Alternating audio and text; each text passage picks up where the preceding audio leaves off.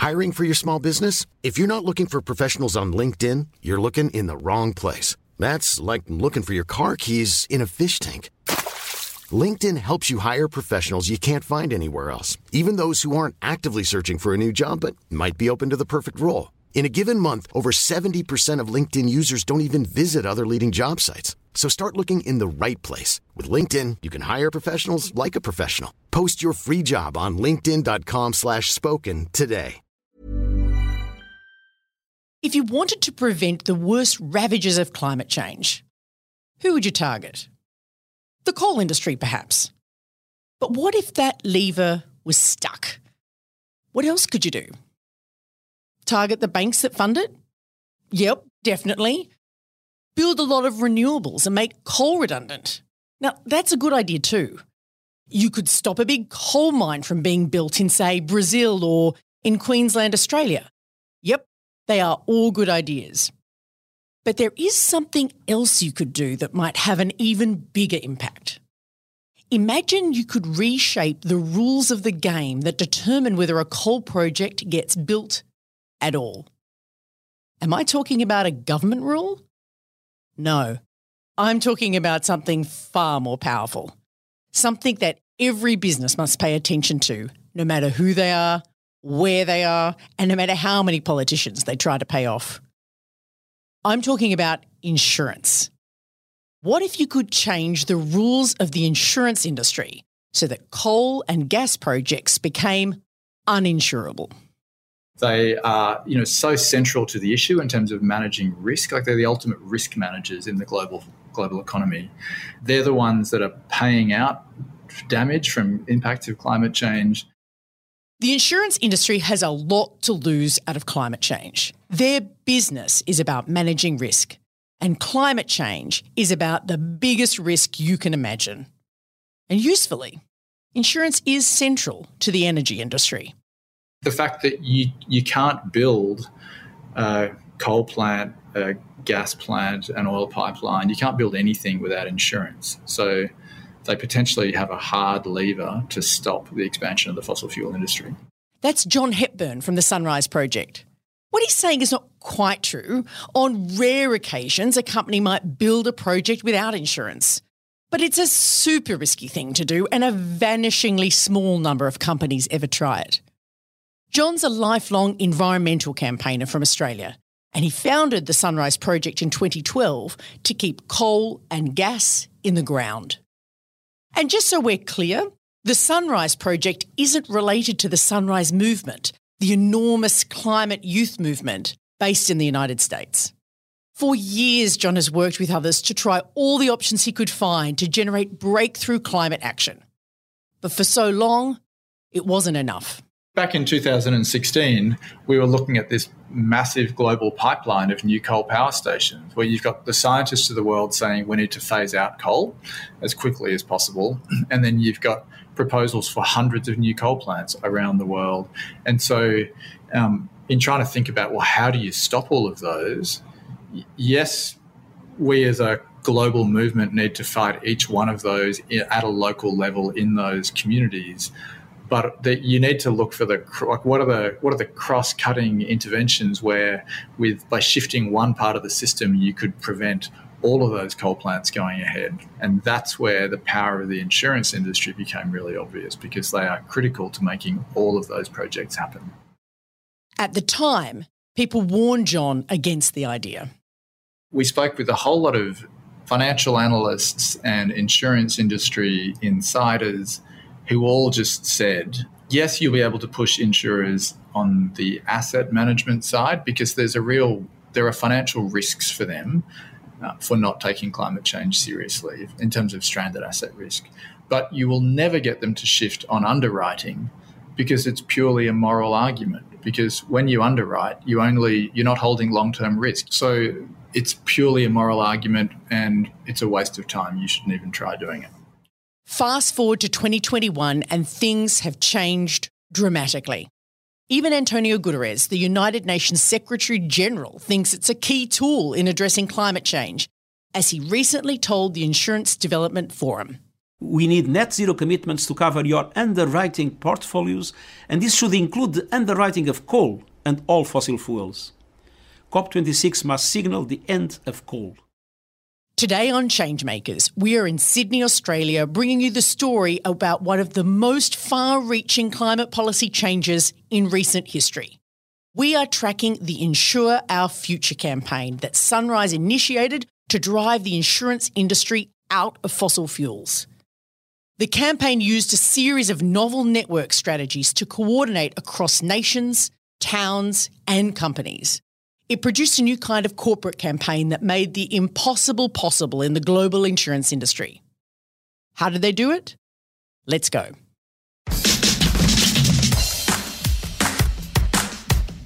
I'm Amanda Tattersall. Welcome to Changemakers, the podcast telling stories about people changing the world.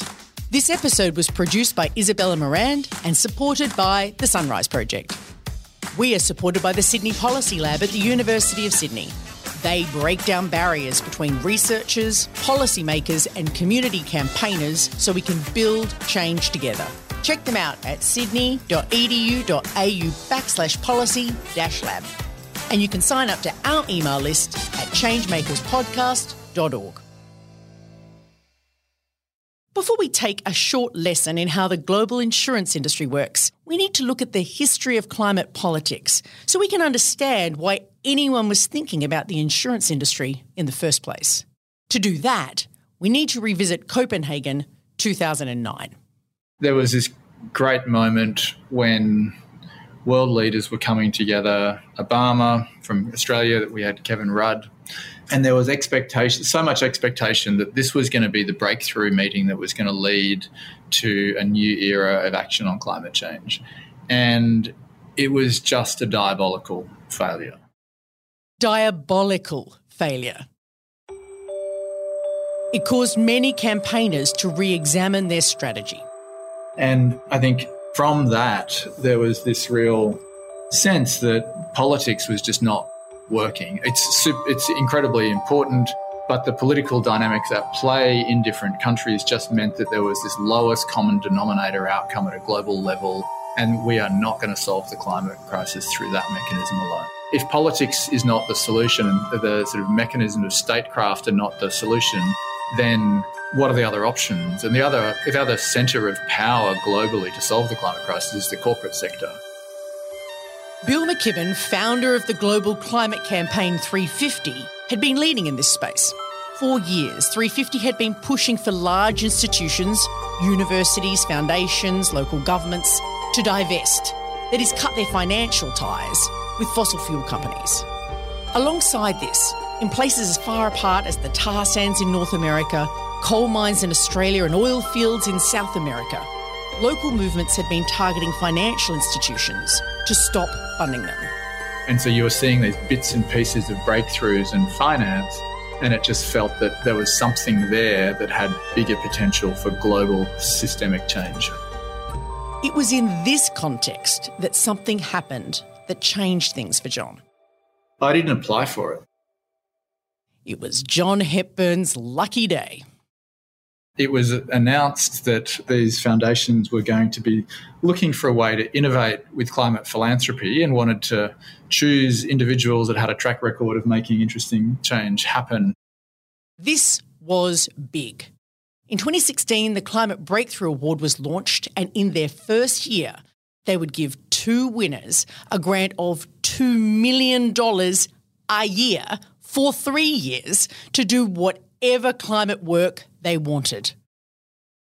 So they started scouring the planet for people. I remember seeing it and thinking, that's a great idea. I'm excited to see who they who they find. And then I was told that I'd been nominated for it, and I was, to be honest, shocked um, and thought, uh, well, that's flattering, but um, you know, there's not a chance that I would be seriously considered for it. Then this happened. I was sitting at home, it was late at night, it's sort of 10 o'clock at night or something, and I was just checking my email, and this email came in, and I just, I couldn't, I just literally couldn't compute because I was, and my initial thought was, I, I can't deal with the responsibility of that. I feel like it's, I'm, they must have picked the wrong guy. And it took me quite a while to get over that feeling, to be honest. John now had $2 million a year for three years that he could use on any campaign that he wanted. That amount of money changed things. I think one of the challenges of working in NGOs in an activist organization is you get so used to a poverty mentality that you end up asking the question what's the best thing for us to do given a whole lot of constraints of funding and brand and constituency and all of these other constraints? This time, he could ask a different question what is actually required to win or what's required to shift this system. And that was the real gift of the Climate Breakthrough Grant to just push me and support me to think, well, how do you have the biggest possible global impact? Having won the award, John's mind quickly turned to the financial markets that supported fossil fuels. But which financial levers made sense? He drew some people together. And so we just did this little experiment where um, we had two meetings, one in Sydney, one in San Francisco, and we pulled together the most senior finance professionals we could find um, from different parts of the finance sector. And they were Chatham House rule conversations. So we had very senior people from large institutions who were there with real confidentiality. And then we had the most disruptive activists that we know who are interested in finance. And we locked them in a room. A very unusual alliance. I did a conceptual map on the wall of how I think the global financial system works in relation to fossil fuels, and then said, you know, first, let's make this a better map. And then, secondly, where are the intervention points in this system where if you shift one actor, it will have catalytic global impact to shift the whole financial system out of fossil fuels? And from both of those conversations, we identified um, the insurance industry and reinsurance industry and BlackRock and the big three asset managers as key sort of concentration points within the global financial system that have the potential to shift the world out of fossil fuels. Insurance. Until then, it hadn't been a focus. But as I said, it sits at the centre of everything. The biggest cause of climate change is digging up and burning fossil fuels, coal, oil, and gas. And every one of those coal, oil, and gas projects needs money to be built and needs insurance to manage risk. You can't build a coal power station or a gas pipeline or a solar farm for that matter without finance and without insurance. It's important. But let's just take a minute to understand how it actually works. Let's go to insurance school. Insurance companies basically do two things. They sit on large pools of capital that is the money they use to be paying out insurance claims and they manage that money. So that's one side of their business. The other side is their underwriting, where they are providing insurance to different activities. Celine Soubranne is the head of sustainability at AXA, one of Europe's leading insurance agencies. And she describes the insurance industry in the same way. We play as an investor and as an insurer. So that's really what is insurance about. So let's clarify. Insurance has two sides to its business. First, there is the money they collect from you when you get insurance. I insure my car, I pay them cash. But if I smash my car, they have to pay out the claim. What they do with my cash in the meantime is invested in assets. That's the asset management side of insurance. The other side is the process by which they provide or don't provide insurance for projects. A project can be anything from my car to a house to a massive coal mine. This is called underwriting. So far, so good. But how does it all relate to the fossil fuel industry? Insurers are big investors, and that money side of the business is big capital.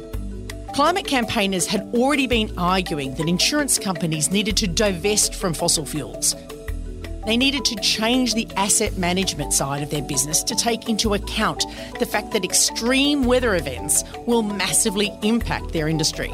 They shouldn't be investing in stuff that will cause them to pay out more. And in 2015, that was the way the insurers were looking at climate change. I think it's about risk. At the very beginning, yes, we put it under the umbrella of the ruling society and it was the, the starting point. But the global breakthrough that John was seeking was to have insurance companies change how they issued their premiums. That is, he wanted them to change their process for underwriting projects.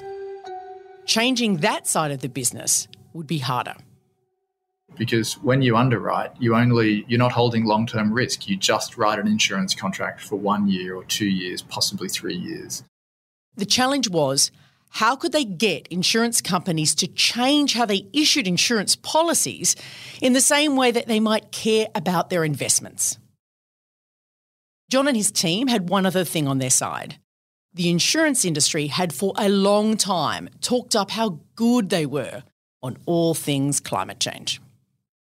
So the insurance industry have been talking a great game on climate change for a very long time. I think um, Munich Re, I think it was 1963 they first put out their put out their first report on climate change. Actually, it was 1973. Talking about how important it was and the urgency of action. Almost 50 years later, that same company is still investing in underwriting fossil fuels and the things that are making climate change worse. And so there is this really obvious hypocrisy. If, if there is if there was an award for hypocrisy on climate change globally, the insurance industry would win it. The godfather of community organising, Saul Alinsky, had a saying about that. In his book Rules for Radicals, he argued that a powerful tactic makes the enemy live up to its own book of rules. Sunrise's job would be to get the global insurance industry to walk their talk on climate change. So John had a target and a goal, but where should he start? But you need to know who is going to move first and who is in capacity to move first. Uh, or that you are going to push or convince or uh, constrain to, to move first. But you need to know where the domino will start. And, and that's very important because it's just the first rule of campaigning. That's Lucie Pinson. She's a social justice finance campaigner based in Paris. Lucy had worked with John before as part of an established network of European NGOs that worked on finance campaigns, including a global campaign to get financial institutions to divest from a major coal port in the Galilee Basin in Australia. She was an ideal ally for a campaign on insurance. She had her own theory about how action on insurance could work. I am from France, uh, which is a country with an energy mix based mostly on, on nuclear. And nuclear is, an, is something that you can't insure, that the private sector cannot insure. And I really like already the idea, like back in 2015, 2016, to make coal and, and fossil fuels uninsurable. Lucie was in the right place to start this campaign. Europe, because historically the European financial institutions have always been uh, more progressive on climate and ESG issues for different reasons. Uh, the population concerns, the regulations in place. John saw it the same way. We started in Europe that's where the context is easiest for shifting companies on climate change because the employees of those companies are coming to work every day in a context where they just expect that their community, their peers, you know, their children, their families care about action on climate change. So we decided to start in Europe and basically wanted to build some momentum. So we went after the easiest companies first and tried to create a domino effect. Europe had been at the centre of climate policy.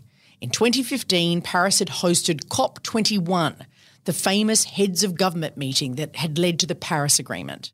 The intensity increased in 2017 as President Macron decided to one up President Trump's Make America Great Again by offering to make the entire planet great through a One Planet Summit this huge one planet summit, which is going to be like a huge party where we are going to invite the private sectors to make commitment on climate.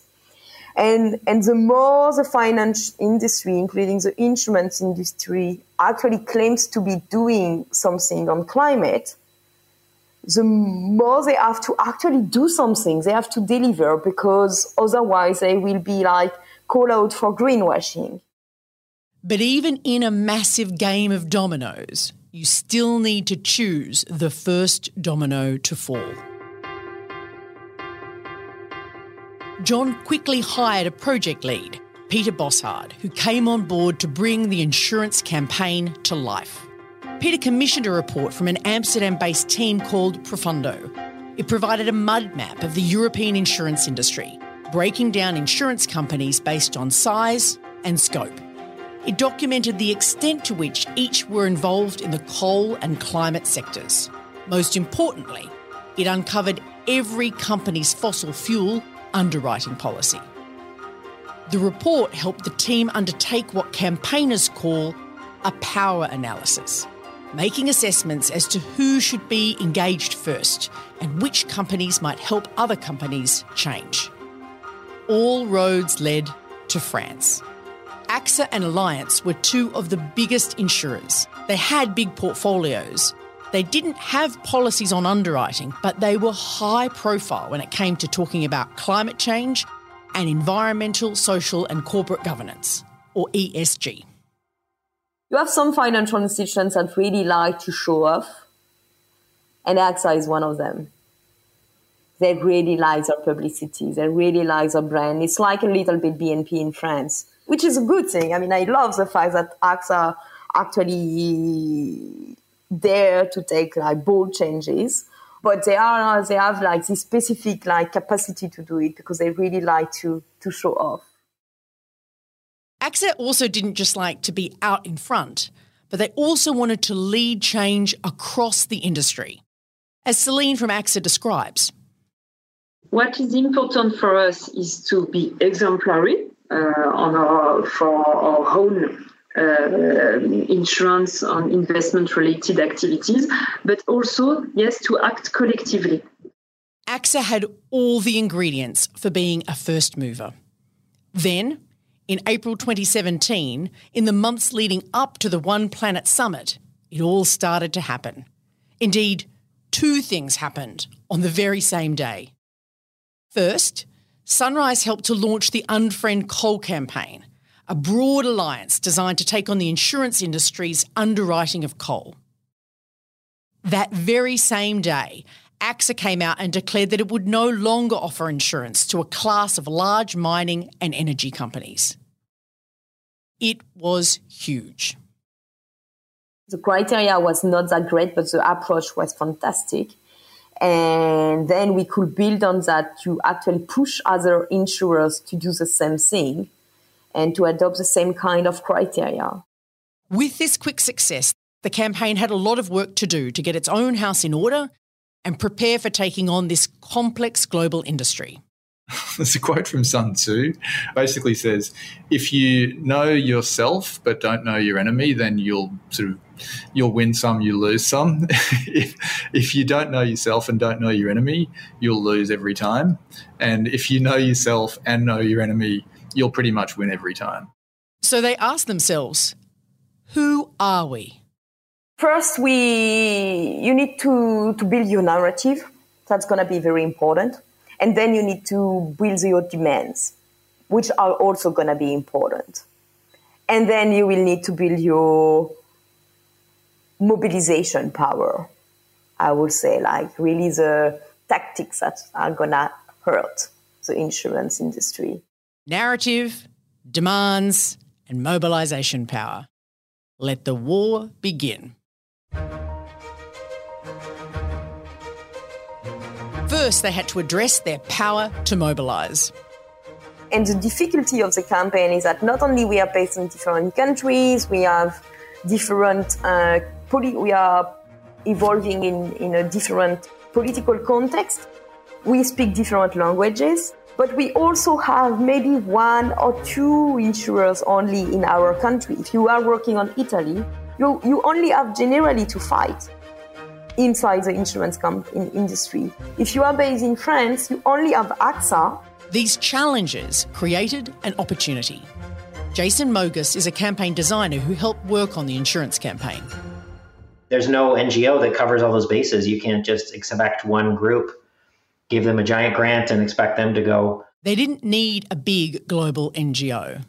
What they needed was a network. We were scattered in different NGOs one in Italy, one in Switzerland, one in Germany, one in France.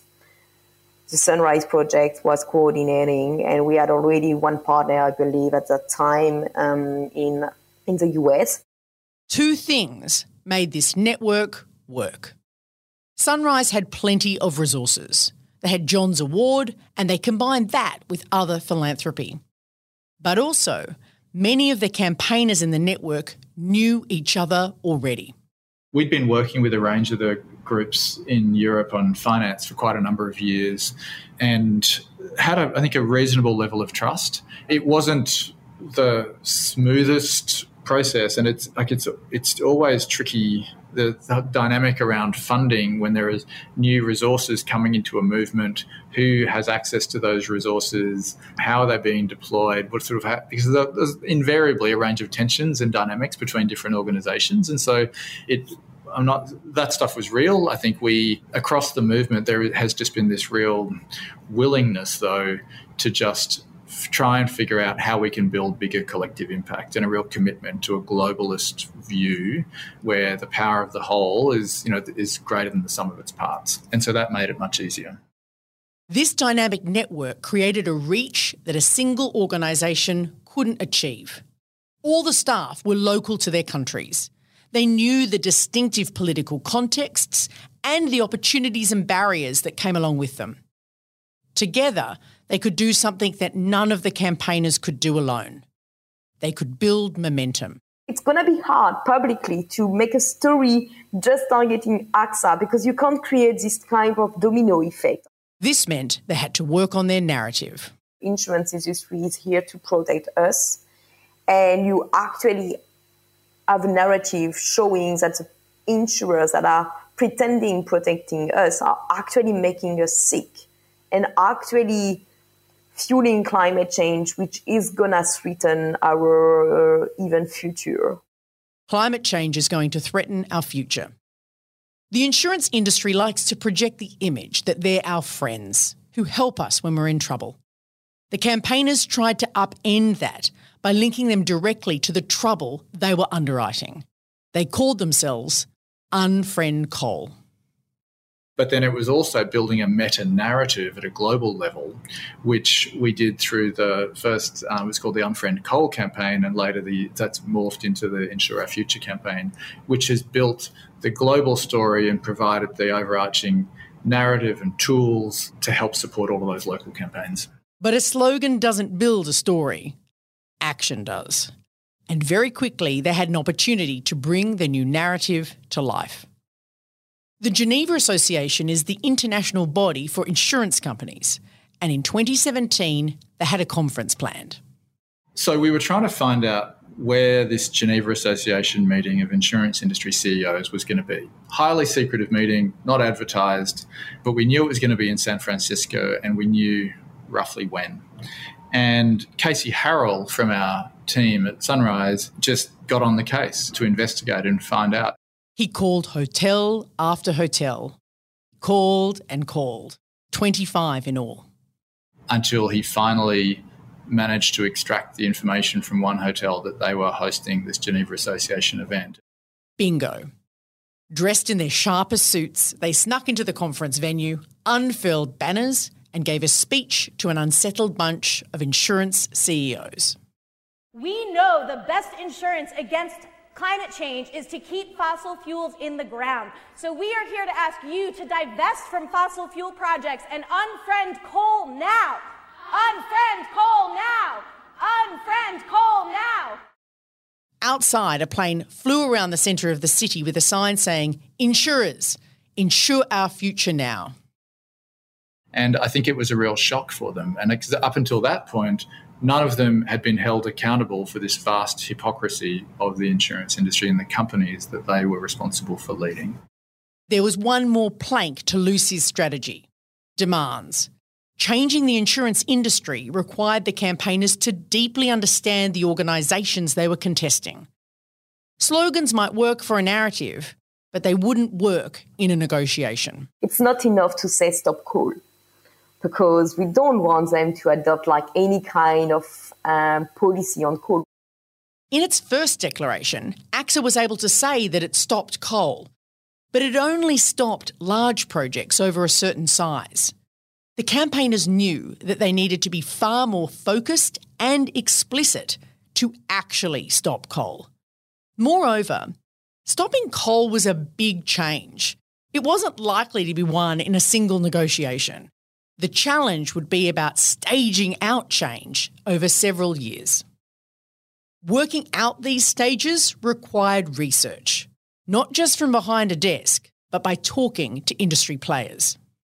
So, but at that time, we already knew what are the kind of demands that we are gonna get, and we need to know what does it mean in terms of the business that are gonna be lose, lost by these insurers. So we need to know, okay, how hard is this one or this one or that one to actually be in a position to actually negotiate with these players. With their narrative, demands, and mobilising network in place, the team was able to escalate their campaign across Europe through 2017 and 2018. The network gave them an industry wide approach. Multiple insurance companies were targeted simultaneously by campaigners based in those countries. So essentially, we were trying to create a race to the top and this competitive dynamic between companies. And so the, the ranking or the scorecard that we did was really critical to that. The scorecard was a report. It was high impact, as Lucie describes. And here we published a report uh, which was really like a bomb. The scorecard ranked the insurance companies, but it also showed the relationships between the countries. And what we found at that time is that the biggest insurers of the coal industry in Poland were Allianz, German insurer, and Generali, an Italian insurers, who are also life insurers. The scorecard used competition to motivate the industry. Then, each company was aggressively targeted based on its idiosyncrasies. We then went about marketing that directly to executives and key and staff of the key insurance companies through and through LinkedIn and other sort of micro targeting. You can basically communicate directly with employees of companies. It's a I think a really important strategy for corporate campaigning the world over.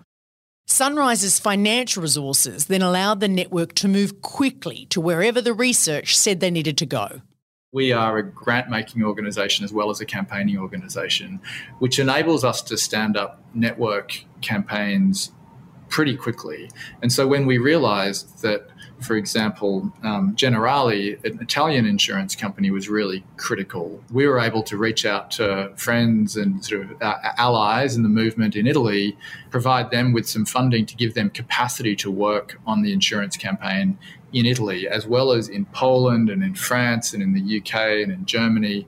The campaign began to steamroll. Insurance companies who had earlier said they could never change their underwriting practices had created a new baseline, ruling out insuring or funding fossil fuels. Europe was becoming a new gold standard. Since we launched the insurance campaign, we've managed to get most of the European insurance industry to commit to not underwrite new coal projects. There are still some US companies that are underwriting coal, AIG, Berkshire Hathaway, Warren Buffett's company, a couple of others, Liberty Mutual, but most of the European companies were out. Out, my friends. To those people who say things can't be done, I say you need to get better at playing dominoes. As of December 2020, at least 23 insurers and reinsurers who control 12.9% of the primary insurance market and 48.3% of the reinsurance market have now ended or limited their cover for coal projects. And at least 65 insurers with combined investments worth $12 trillion have either adopted a divestment policy or committed to making no new investments in coal. That 65 includes all major European insurers and reinsurers. But there was one notable exception the Lloyd's market. It became clear that Lloyd's of London was becoming the insurer of last resort for the coal industry. And they are a really significant player globally. That's a big, like they're a big provider of insurance to the coal industry, and so it's this. You know, there are loopholes in many of the company policies, but Lloyd's was just this biggest gaping hole that was still insuring coal. The Lloyd's insurance market is different to most insurance companies in that it's, it's not an insurance company; it's an insurance market. So it's essentially Lloyd's creates a marketplace where there are lots of other insurers that most people have never heard of that bid in. So if a company wants insurance for it to build a new coal mine, like the Adani mine, Lloyd's will take that on and they will offer that contract up into this marketplace of Lloyd's insurers, and then they'll find people within that marketplace who will then take on that insurance risk and underwrite the contract. Lloyd's has been around since the 17th century. Inside Lloyd's marketplace, small insurance companies, alongside many of the largest global insurers and investors, come together in syndicates to provide capital and accept insurance risks. There are 93 syndicates. That network is then managed by the independent Lloyd's Corporation. Confused? Well, that's the point.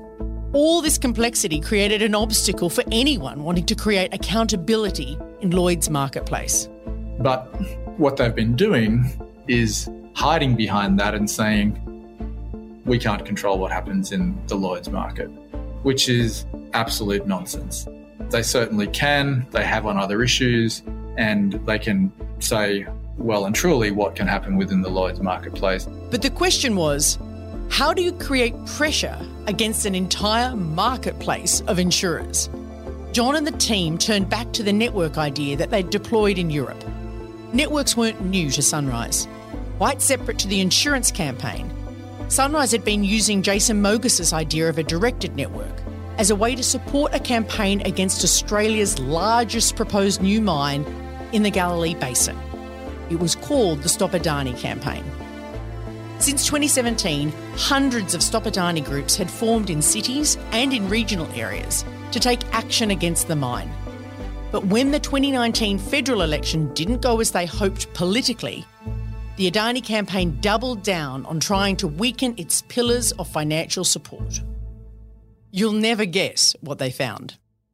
We found out from the Adani campaign in Australia, Lloyd's was likely to be the, the insurer that was underwriting that project. And you know, so many other companies had explicitly ruled out insuring the Adani mine, Lloyd's hadn't.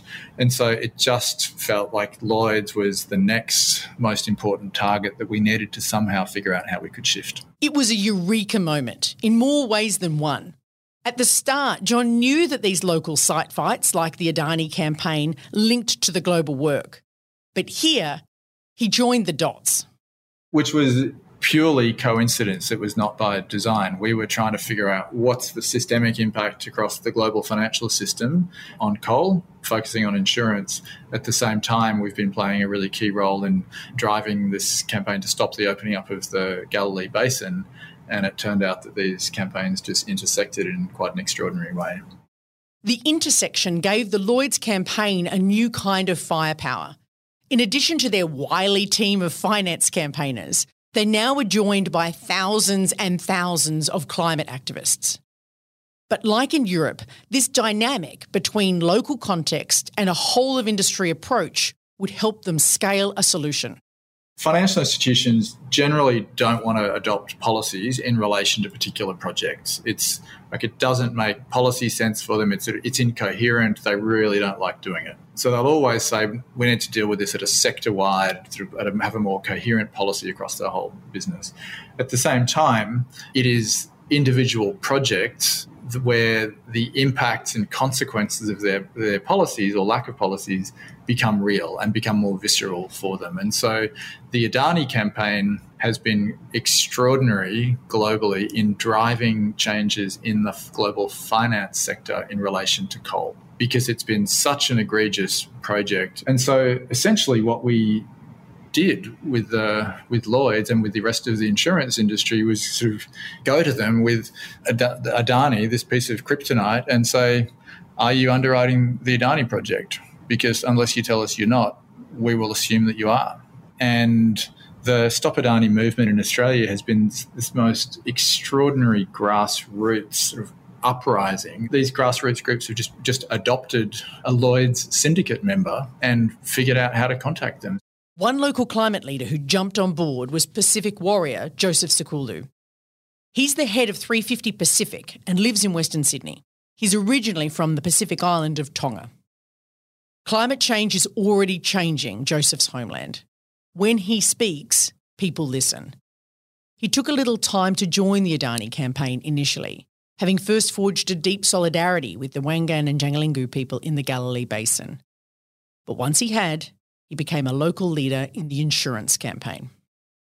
When we established that, we went all in against Lloyd's of London. And I think the biggest tool we have as a Pacific Climate Warriors or as a Pacific is our moral voice. And so we try to leverage that as much as possible in terms of approaching all of these branches, approaching all of the all of the managers, appealing to everybody we can, just telling them that what they're insuring is going to destroy our homes and that that's what we're fighting for. And I know there are some local groups who have actually done more than who have adopted particular groups.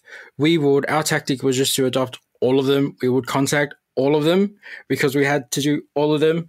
Um, here in Australia, groups had been adopting different uh, Lloyd insurers. The local groups were relentless. So you had a Stop volunteer group in, you know, Coffs Harbour that would just pick a couple of Lloyd's syndicate members, understand their key decision makers and how they, you know, how to shift them, and just took responsibility for contacting them and just giving them a world of grief until they adopted a policy. And so it wasn't an NGO doing that work, actually, it was grassroots activists picking off one company after another and just working through the entire list of Lloyd's syndicates um, supported by market forces, supported by Reclaim Finance, supported by you know these other other NGOs. But there's so much grassroots energy really drove that campaign. Like in Europe, it was a directed network. A general strategy was set to get Lloyds to stop underwriting coal. Then groups chose how they would take on that work. Some, like Joseph, used their moral authority to speak. Others pressed individual syndicates on social media and in the streets. A single organisation would have struggled to find that level of creativity and energy. But opening the space up to an already activated movement produced more power than the sum of its parts. The opaque nature of the Lloyd structure makes it hard to give a perfect account of how successful this movement has been. But Sunrise has a count of record to date. As of October 2021, there are 37 syndicates that could insure the Adani mine. The campaign has seen 32 of those declare that they won't insure Adani. Not a bad progress report. This is one of the most impactful climate campaigns in recent memory. But it's more than that. It has a lot to teach us about how to campaign. You can't change the world through lobbying government alone. I know it's obvious, but so often our campaigns assume that our only audience are politicians. This movement not only said that you should move the market, but it showed that doing so is powerful. John and his team have also shown that you don't need to create big organisations to take on big market players. Decentralised, coordinated networks are fit for purpose. Sure, you need to know the right people, and look, a bunch of money will help. But loose connections, solid strategy, and limited control, not a big bureaucratic monolith, is the right vehicle for a clever international corporate campaign. There was also something in how they took on power. Ambitious change counterintuitively required smart, scalable demands. Lucie is as ambitious as anyone, but her meticulous research skills were vital to negotiating victory. You can't tip over all the dominoes at the same time. They fall one at a time and at an increasing rate if you play it right. A little more nuance in negotiating amidst the sloganeering works. It's been five years since the Breakthrough Awards. I asked John what he thinks when he looks back at what he's done.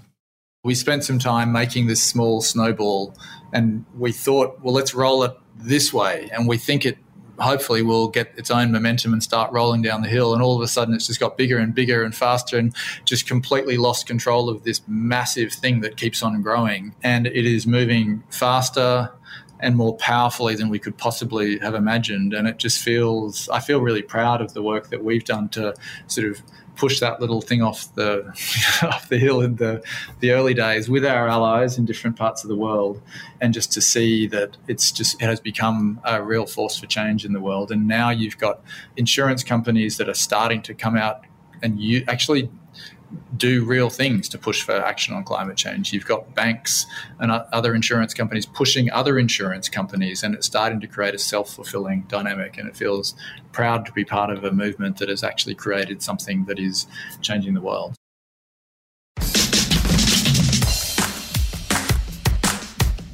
Changemakers is hosted by me, Amanda Tattersall. Remember to subscribe to this podcast to catch all our episodes. This is series five, so there is plenty to be inspired by in our back catalogue. This episode was written by me. It was produced by Isabella Moran. Our audio producer is Jules Wookera, and our digital manager is Lachlan Hodson. This episode was supported by the Sunrise Project. Our sponsoring organisation is the Sydney Policy Lab at the University of Sydney. They break down barriers between researchers, policymakers, and community campaigners so we can build change together. Check them out at sydney.edu.au backslash policy dash lab. Like us on Facebook at Changemakers Podcast and check out changemakerspodcast.org for transcripts and updates on all of our stories. And don't forget to check out our Changemakers Organising School if you want to take a deeper dive into the art of changemaking.